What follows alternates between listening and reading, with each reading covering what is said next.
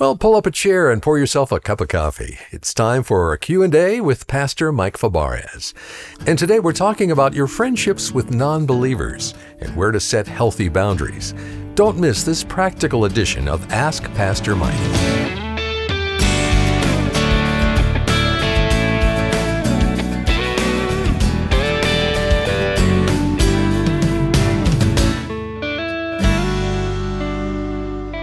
Welcome to Focal Point. I'm your host, Dave Drury, capping off another week with some one on one time with Pastor Mike Fabarez. You can probably think of a few non Christians in your life who are important to you, whether friends, coworkers, or family. Well, today we have an interesting question from a listener about how to best connect with those who haven't yet put their faith in Christ.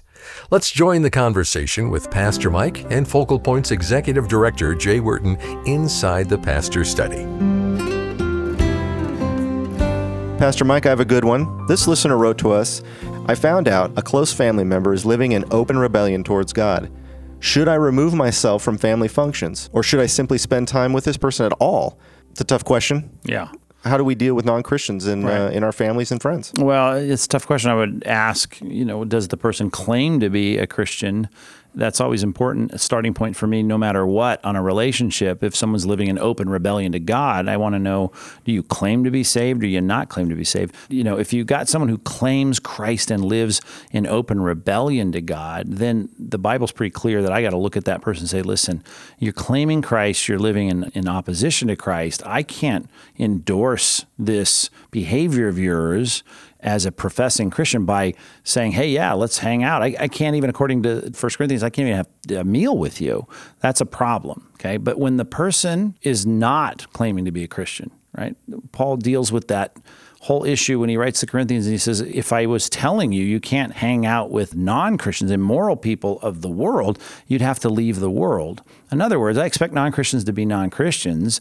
And when I have some in my family, for instance, at a family gathering, I would expect non Christians to live like non Christians. Now, for the sake of the purity and, and progress in my own sanctification, I may say, Listen, I can't hang out there because this is becoming a stumbling block for me. So I think it would matter what the claim is. And if the claim is, Hey, I'm just like, you know, Mike, I'm a Christian too, and then it's so clear they're living in open rebellion against God, well, then I would make the statement by saying, listen, you know, as long as this person is in at this event, you know, I don't think I can be a part of that. I think there comes a time when that may be the case. But for most family problems I have to counsel people through, that's not the issue. It's just that someone in the family is notoriously uh, sinful and they say, well, should I not go to the Christmas dinner or Thanksgiving? And most of the time, I'm going to say, no. You, you go and you're going to be there. You're going to be salt and light. You're going to you know stand for what's good. You're going to be a good participant in your family and hopefully have a good impact on your family. And I may say, it's a good chance to say to our listening audience that you know when you do have a situation that gets thorny like that, that's why your church is so important. Talk to your pastor. Call someone on the pastoral staff, even if you have a large church and you think, you know, I don't have a relation with the pastor. Find someone there who uh, knows the Word of God really well and is good at giving good godly counsel and, and, and pass your situation by them. But when it comes to people living debauched and, and notoriously sinful lives, most of those, if they're really notoriously sinful, I don't want to be closely allied with because they end up affecting me. So I may have some obligatory family events to go to. I get that.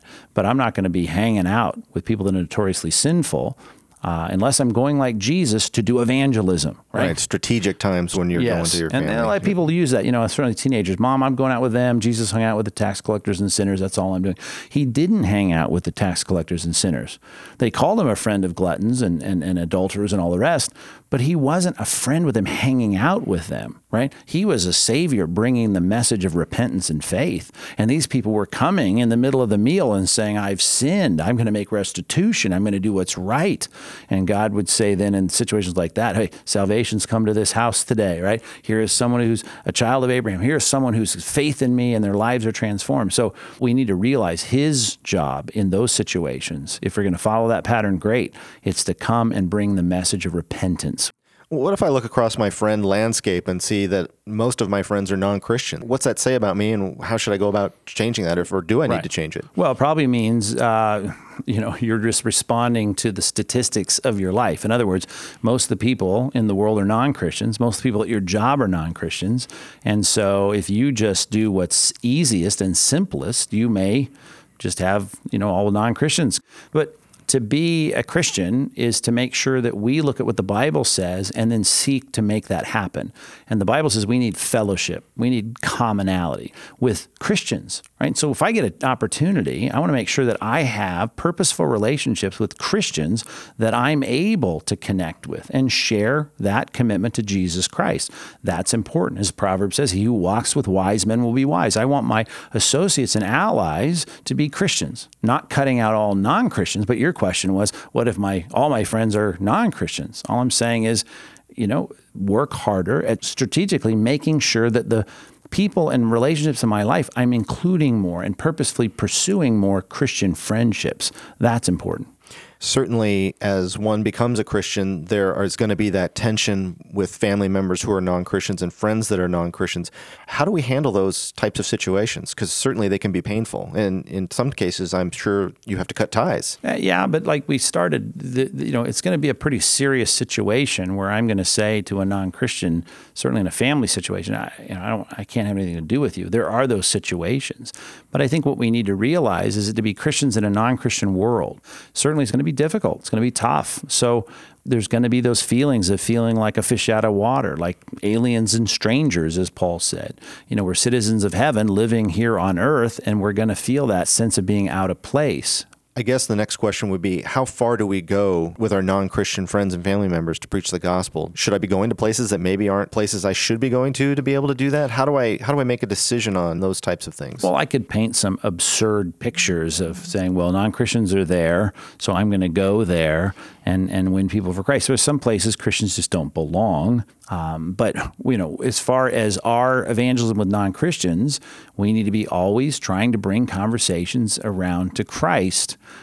Now, it's two different things when you say non Christian friends and non Christian family. Because non Christian friends, I want to share Christ as much as I can until they tell me to stop. And often when they tell me to stop, it's usually in concert with, I don't want to spend any more time with you. You've stopped getting the invites to the uh, Yeah. to the lunches and parties and dinners. We usually lose a lot of those relationships, but then we keep building more. Our world's full of people. We need to keep on building relationships and trying to be salt and light in those relationships.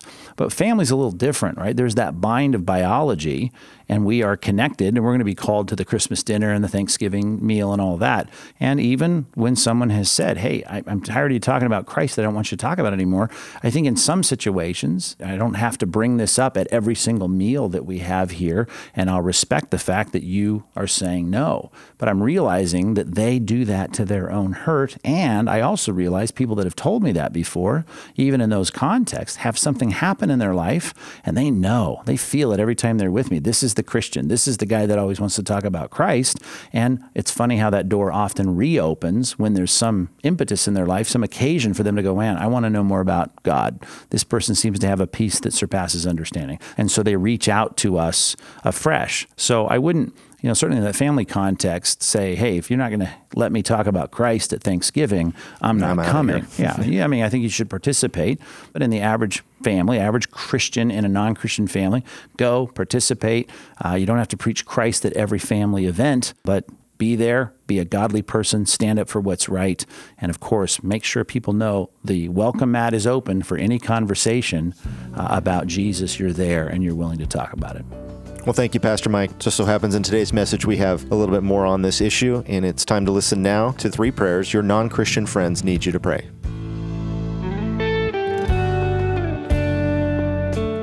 I grew up as a uh, latchkey kid, or so they they called it.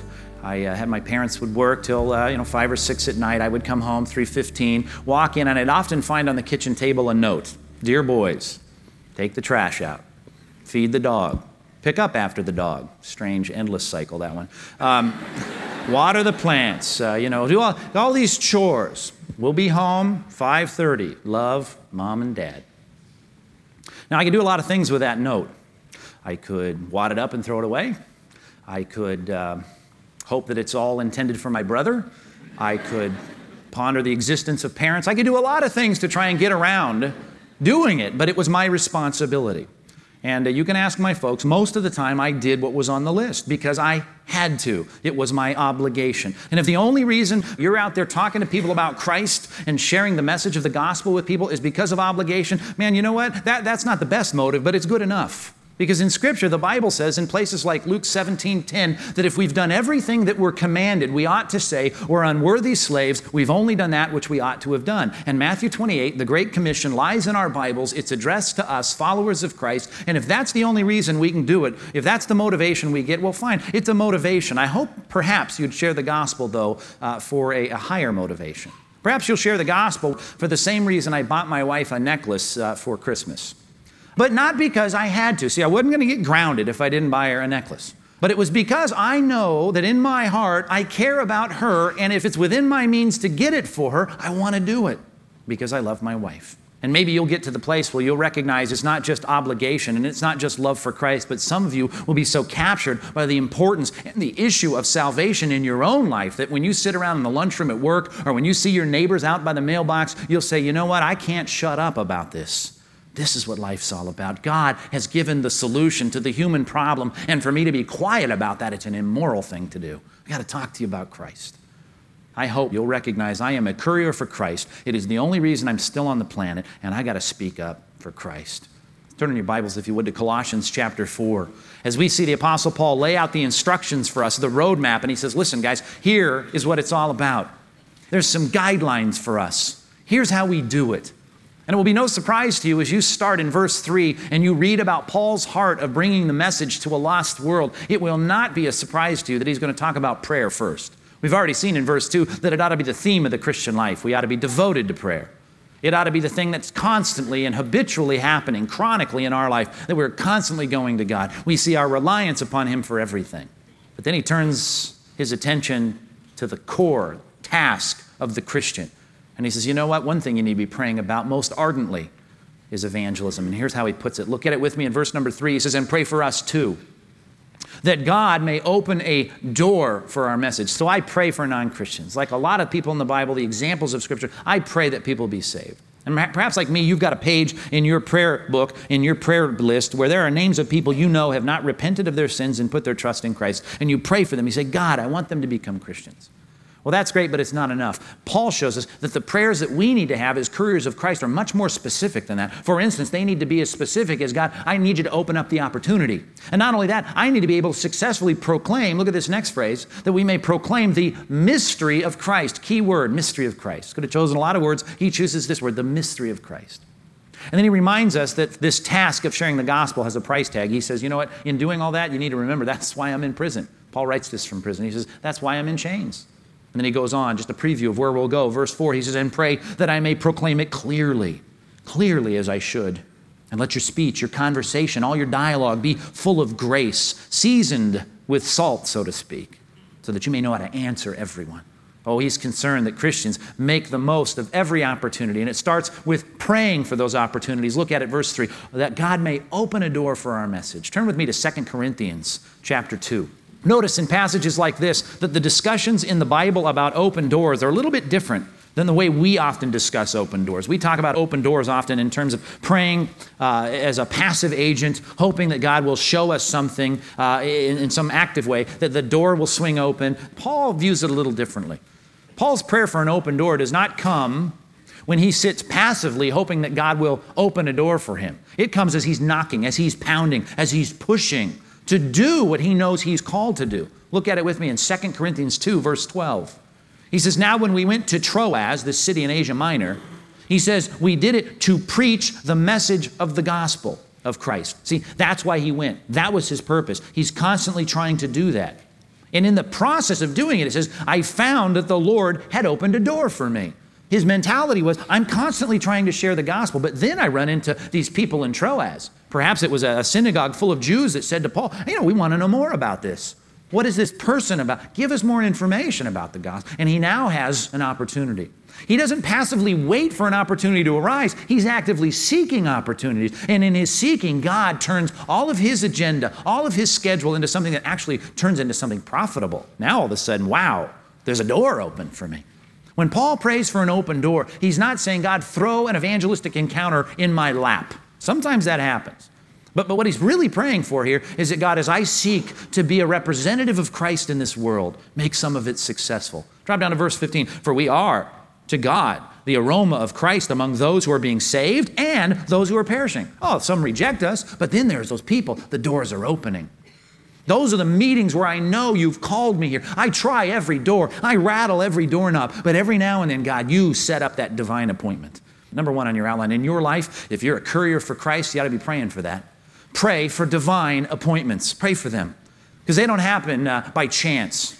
This is not happenstance. This is not just the circumstances of life. God is orchestrating your life and He's trying to put you into situations for, where, where you will maximize the encounter, where it will be a divine appointment, where you have someone who's interested or receptive in the gospel. Pray for those encounters. Pray that on that list of people on, on your prayer list that you know don't know Christ, and maybe more I don't even know about, but create the divine appointment. Put me in a situation with that person and let this happen. Now, this is a self fulfilling prayer in many, in many respects. Because when you in the morning get up and pray for divine appointments, guess what? You start looking for them, you start seeing them. You start wondering if maybe the reason I got stuck in this long line today is that I got to share the gospel with this person. Or maybe the reason I got put in the same class with this person that's on my prayer list that I've been praying for and I didn't know we'd be connected. Maybe it's because my time, it's my divine appointment with them to share the gospel.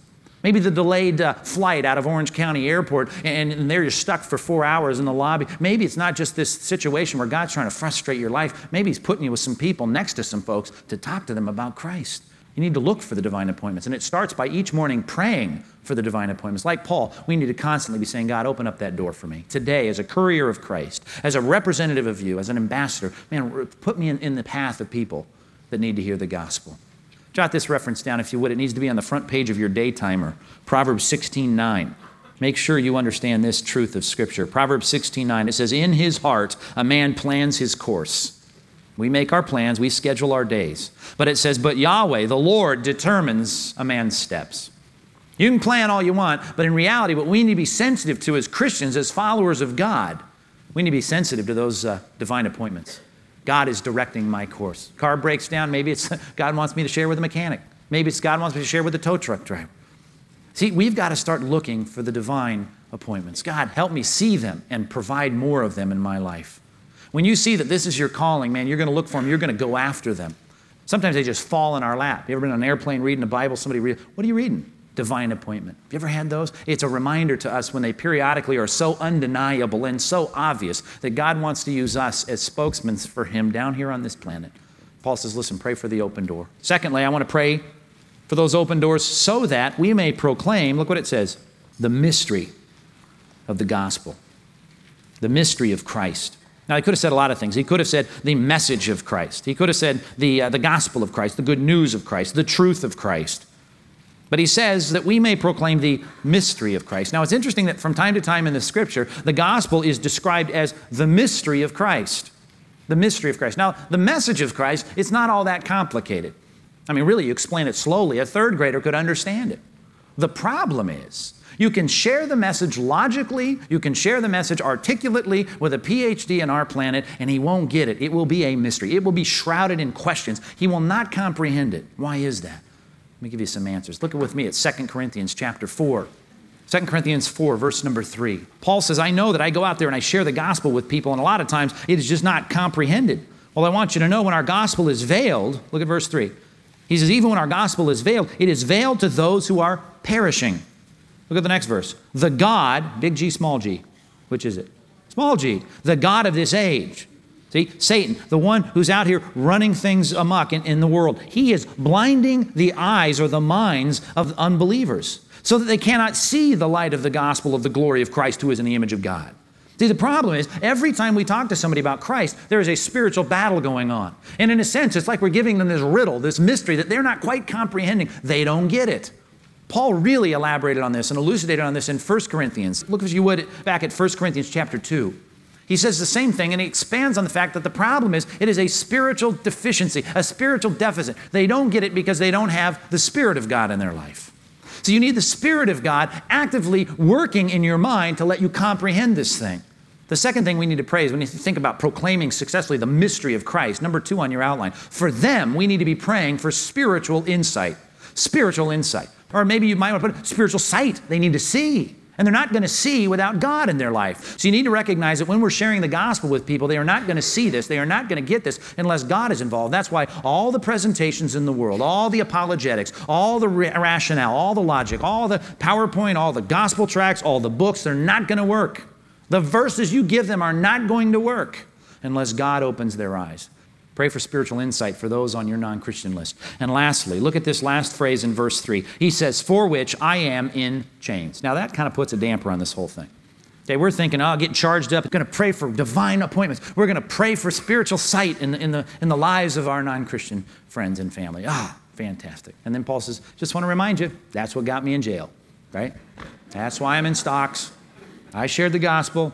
Now I'm in prison. Great. Well, you know what? He doesn't ask us for prayer here about that, but he does in many other places in his writings.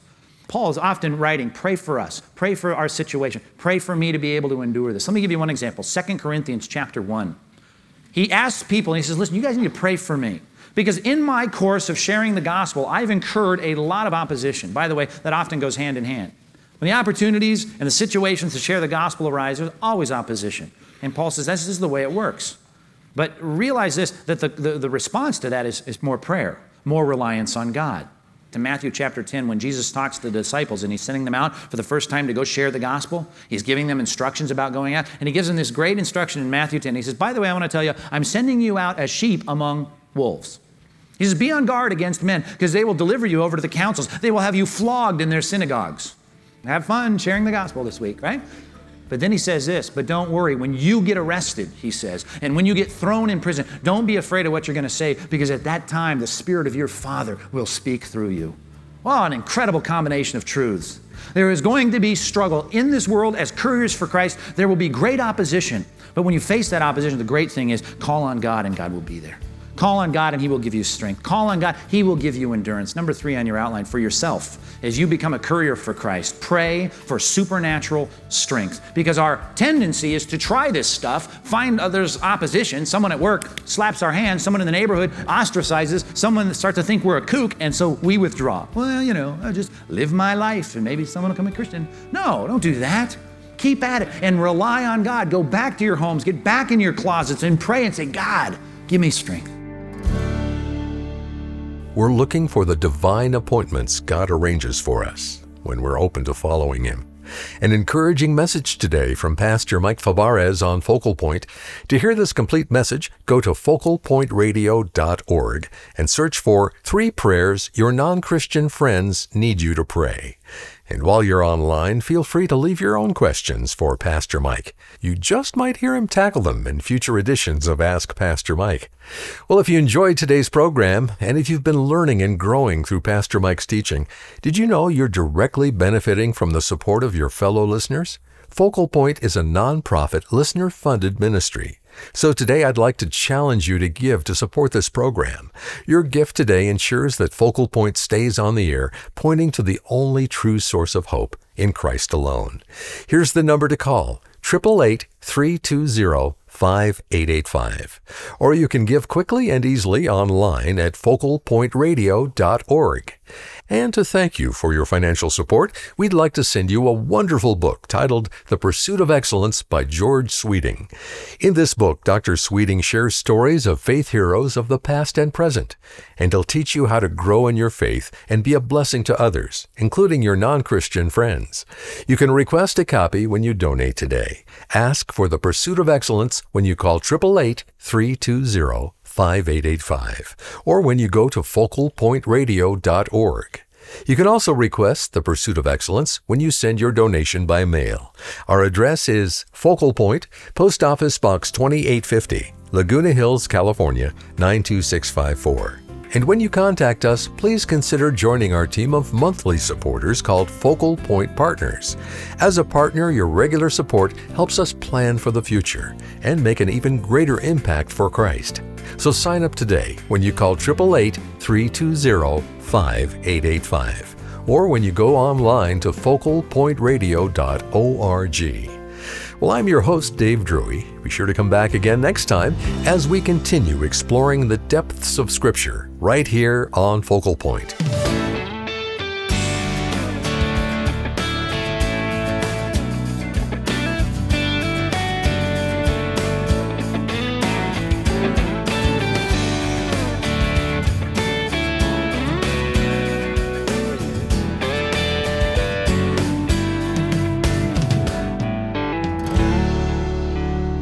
Program was produced and sponsored by Focal Point Ministries.